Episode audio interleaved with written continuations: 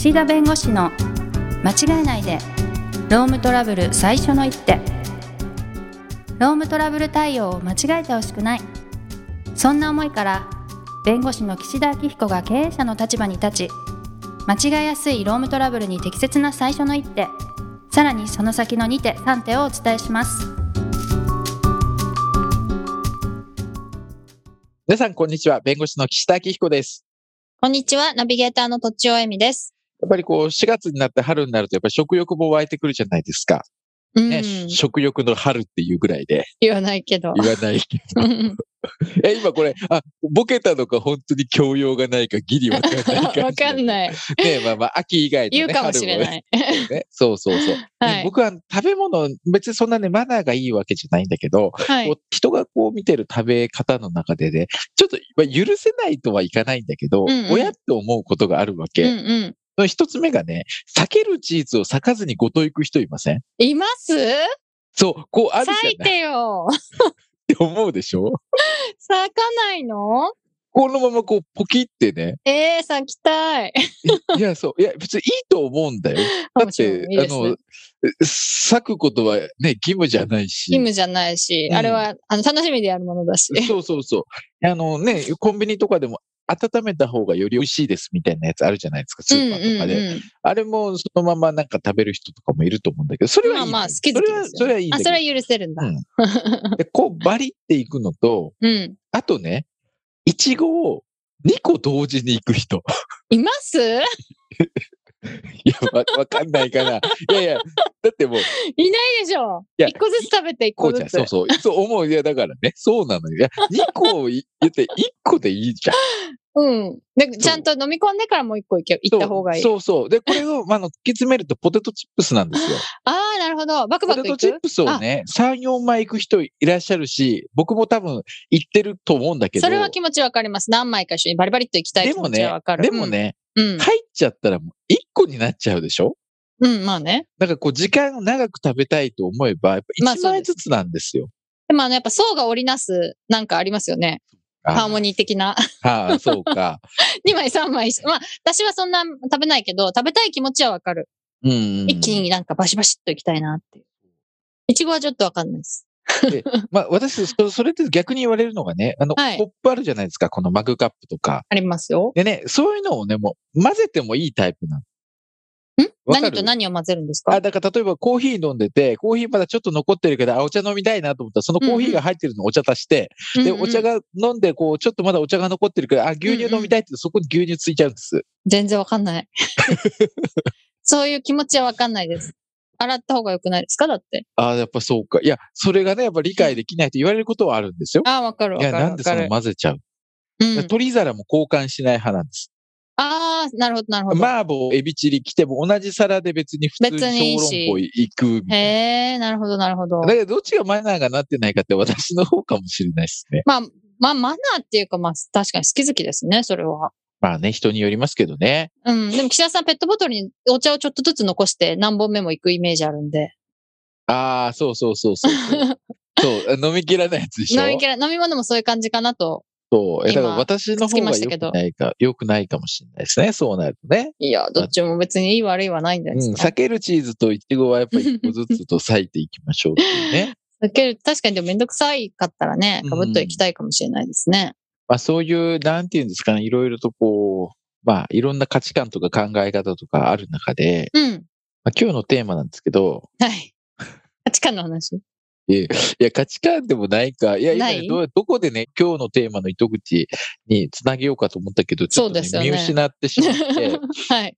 で、あの、今日のテーマは、はい。あの、匿名通報。まあ、いわゆるあの、公益通報とか、あいわゆるそういうね、あの、法律上保護されたものもあるんですけど、ちょっはい。とその公益通報の保護とか、そういうものとはちょっと違って、はい。まあ、怪文書って言っちゃ変なんですけど。ある人が偽名で、そのいわゆる公益通報の窓口ではなくて、もうシンプルに会社に、例えば営業部のなんとかさんが、もう名前書いてるんですよ。はいはいはい。なんとかさんがこういう不正をやってますと。っうんうん。ていう文書が届くわけ、会社に。なるほど。はい。で、それを、まあ、届いた会社としてはどうしたらいいかみたいな話なんです。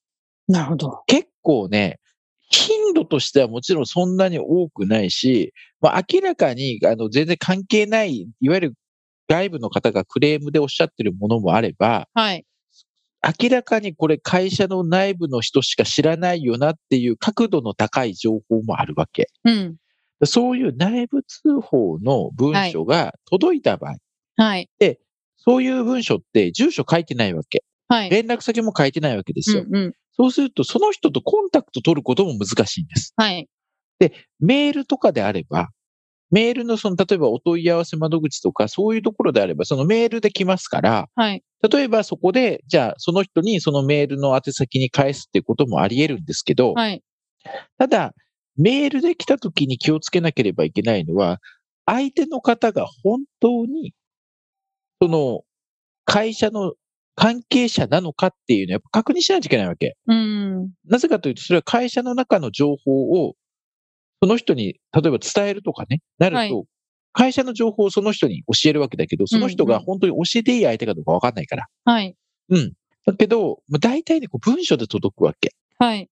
え、書類で？紙で？書類で。えー、はで、い。消印もおそらく、その出されたところと違う、あの、ご本人というか出した方の住んでるところじゃないところで、うん。まあ、出している可能性がある。はい。で、書いてある内容は結構、まあ、不正だったり、横領だったり、なんかいろいろ水増し請求とか、そういう結構生々しいわけよ。はい。はい。で会社としてどうしたらいいですか？と言われたら、はい。そこから進め方ですよ。うん。ねでも、調べるんじゃないんですか？やっぱり。うん。調べるしかないですね。はい。いや、そう。でね、あんまりね、これ誰が出したんだっていう犯人探し的なことは、ああんまりしなくてもいいというか、本質的じゃない。うん。あそう、当たらない。ああ、そうなんだ。うん、え当たらない。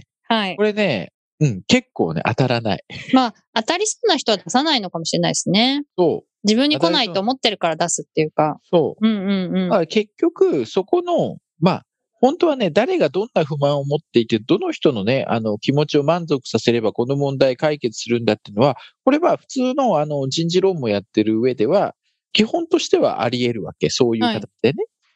この問題の、まあ、どこが落としどころで、どういう感情を抑えればまとまるかなとかって考えるんだけど、このね、いわゆる内通の文書、まあ、怪文書的なのもあるんだけど、はい内部、内通の文書。はい。例えば、この人はこんな悪いことを過去にうちに入る前にやってました的な怪文書もあるわけ。うん。別にうちの会社で何も悪いことしないんだよ。はい。うん。だけど、過去にこういうことをやってますみたいなことを、なんかそういう証拠をつけてね、送ってきたりするわけ。でそうなると、まあ、ある意味でその人に対して何らか個人的恨みを持ってる方の可能性はあるし、はい。もしかしたら外部の方かもしれないわけ。はい。はい。そうですね。うん。だから、そういうものが届いたときに、会社としてまあ調べるんだけど、はい。まず、これ書いたのあなたみたいな形で、そういう聞き方は絶対しないと思います。外れたらねうん、大変だし。外れたらそうだし、別に当たってたとしても、はい。なんで犯人探ししてんだみたいになっちゃうじゃないですか。ああ、だからといってね、確かに。だからまずは、この事実が、あの、正しいかどうかを水面下で調査します。うん。本人に言わず。はい。はい。というのは、あの、やっぱり本人にその、こんなもん来たんだけどって言ったら、まあまずは、あの、もし本当に不正の事実があった場合に、その人が自分で隠す可能性があるわけ。そうですようね。ん。うん。やっぱり、こう、な会社としては、あの、もちろんその人に対してね、処分するしないの問題あるんだけど、はい。その前に何があったか、うんそしてその、そういうことが起きてしまった原因は何なのか、そういうことをね、解明する必要があるわけね。はい。だとすると、いきなり、この紙でこう書いてあるんだけど、これあなたこんなことやってるのって聞いて、もし隠されてしまったら、はい。それ以上真実発見から遠ざかるわけ。そうですね。うん。だから、すぐには言わない。はい。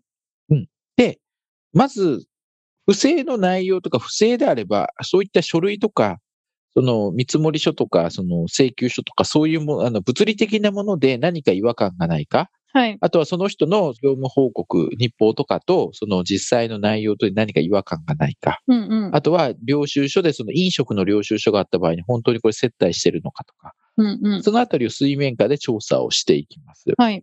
で、これはもう、どのぐらい角度のある情報かにもよるんだけど、もう、あの、その人の、その、パソコンですね。あの、はい個人的なものはともかく、その会社の対応しているメールアカウントについては、そのメールサーバーで確認をしたり、うん。うん、するし、あの、急にね、今日からこのパソコン使わないでくださいって、パソコンを引き上げてしまう会社もあります。本当に不正がうんあれば。はい。ただ、それも、まあ、逆に言うと、それ以外の証拠を消してしまう可能性があるわけです。要するに、パソコンをごっそり持っていくっていうことをした時点で、あ何か不正に気づかれた、うんうんもうあった場合よ、不正がね、はい気づかれてしまうので、だからそこはやっぱり水面下で調査をするっていうのがポイントなんです。なるほど。で、だからパソコンなんかも、まあ、例えばハードディスクそのもの全部コピーするとかね。はい。うん。こっそり？うん。だって会社のパソコンだから。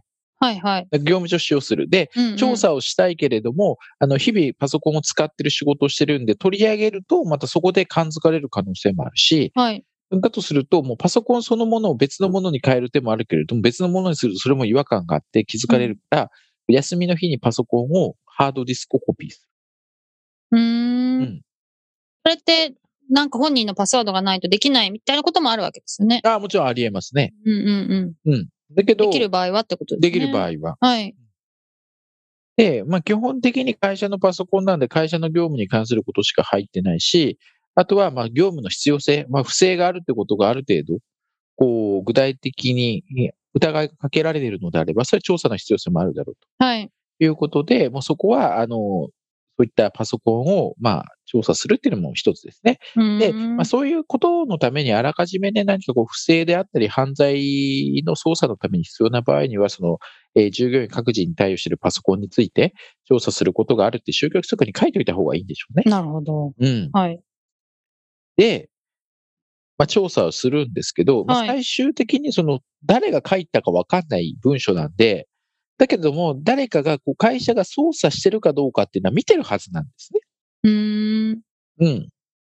だから、やっぱり会社が何もしてないってなると、やっぱ次のさらなる過激な文書が来たり、あの、外部にね、またそういった文書を送る可能性もあるんで、はい会社としてはまずは内部調査でできることはちゃやっぱりちゃんとやらなきゃいけないかなというふうには思っています。あの匿名の文書であってもね、はいあく。まできっかけが匿名の文書なだけであって、その後責任の主体は会社がね、調査をしていく、責任主体は会社にあるんで、はい別に。その匿名文書に翻弄されたり惑わされる必要はなくて、うん会社の方で正しい調査をしていくと。で、まあ、どこかのタイミング、こう時間が経っても結局分かんないこともあるし、警察が捜査しないと分かんないこともあったりするんで、はいまあ。どこかのタイミングで本人を呼びます。まあもう調べたな、調べ尽くしたなと思ったら。ううんんうん。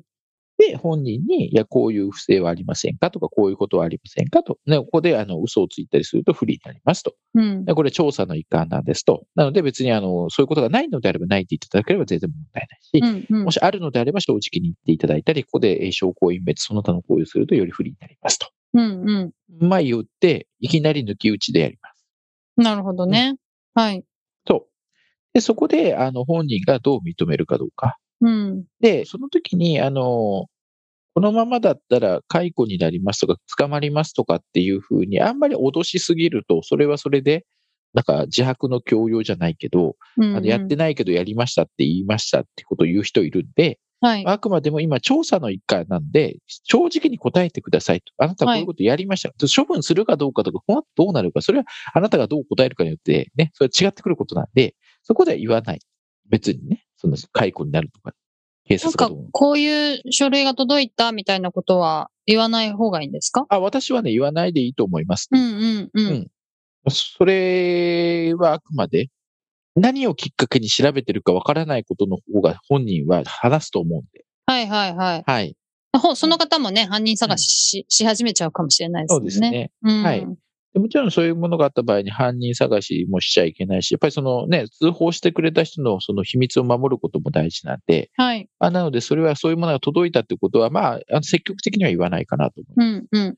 はい。で、えっ、と、認めさせる場合にも、やっぱりこう、単にやりましたじゃなくて、具体的にどういう方法で、どういう手口で、どれぐらいやったかってやっぱり聞かなきゃいけない。はい。で、その時にシンプルにやりましたじゃなくて、どういう手口か、方法、うんこれはね、やっぱ少なくとも聞いた方がいいです。やっぱ頻度が多いとね、いつからやってたかとか何回やったかって分かんないこともありますけど、うんうでもん。大体ね、最初はいつぐらいからやったかって分かります。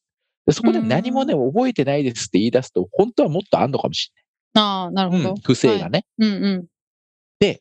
少なくともやっぱり本人しか知らない手口、はい。あの、反抗した本人しか分かんないうんことを喋ってれば、それって、あの、脅されて言ったということではなくて、そういう具体的なやり方を知ってたあなたがやっぱりやってたんでしょって言いやすいんで、はい。あの、認めた場合でも安心しないで、具体的にどういう方法でやってたんですかっていうのは聞く。でなるほど。突然こう問い詰めると、大体、あの、まあ、ほとんどの場合、一部認める人の方が多いんですけど、その後、やっぱり気が動転して、やっぱりやってませんとかって変わることがあるんで、うんうんやっぱり初回ちゃんと認めたっていうことと、あとは、あの、その後の弁解がおかしいっていうことを立証するためにも、1回目の面談は録音した方がいいです、会社は。はい、はい。でそこでも認めるなら認める。で具体的な手口も喋るなら喋ってもらう。そこを録音しとくと。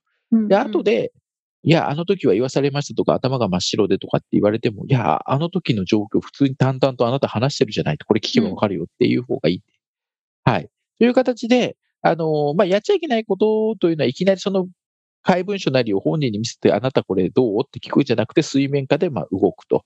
はい。まあ、いうことと、あくまでそういった怪文書というのは、あとはそういう内部文書というのはきっかけに過ぎないんで、あとは会社の方で、えー対応していくと。はい。はい。で、あとは相談者のまあ秘密を守るっていうところもあるので、公益通報というか内部通報的にはね。ななの、で、あんまりそこに誰が言ったからとかじゃなくて、会社の方で、あの、調査をした上で本人ので、本人に対しては、まあ、いきなり、あの、読んで話をした方が本人本当のことを言いやすいので、で、はい録音を取って、で、えっ、と、具体的な手口も含めて話をすると。で、そこであまり脅しすぎると、まあ、なんかそれで脅迫されたとかって言われちゃうんで、こっちがね、会社側、淡々と今調査をしてるんで事実を教えてくれと。まあ、いうような形で進める。はい。まあ、そんな感じですかね。うーん。いろいろあるんですね。ありますよ。なんかね、新聞の切り抜きみたいなのもあるわけ。なんていうの？ああ、はいはいはいはい。筆跡わかんないようにする。うんうんうんうん。うん。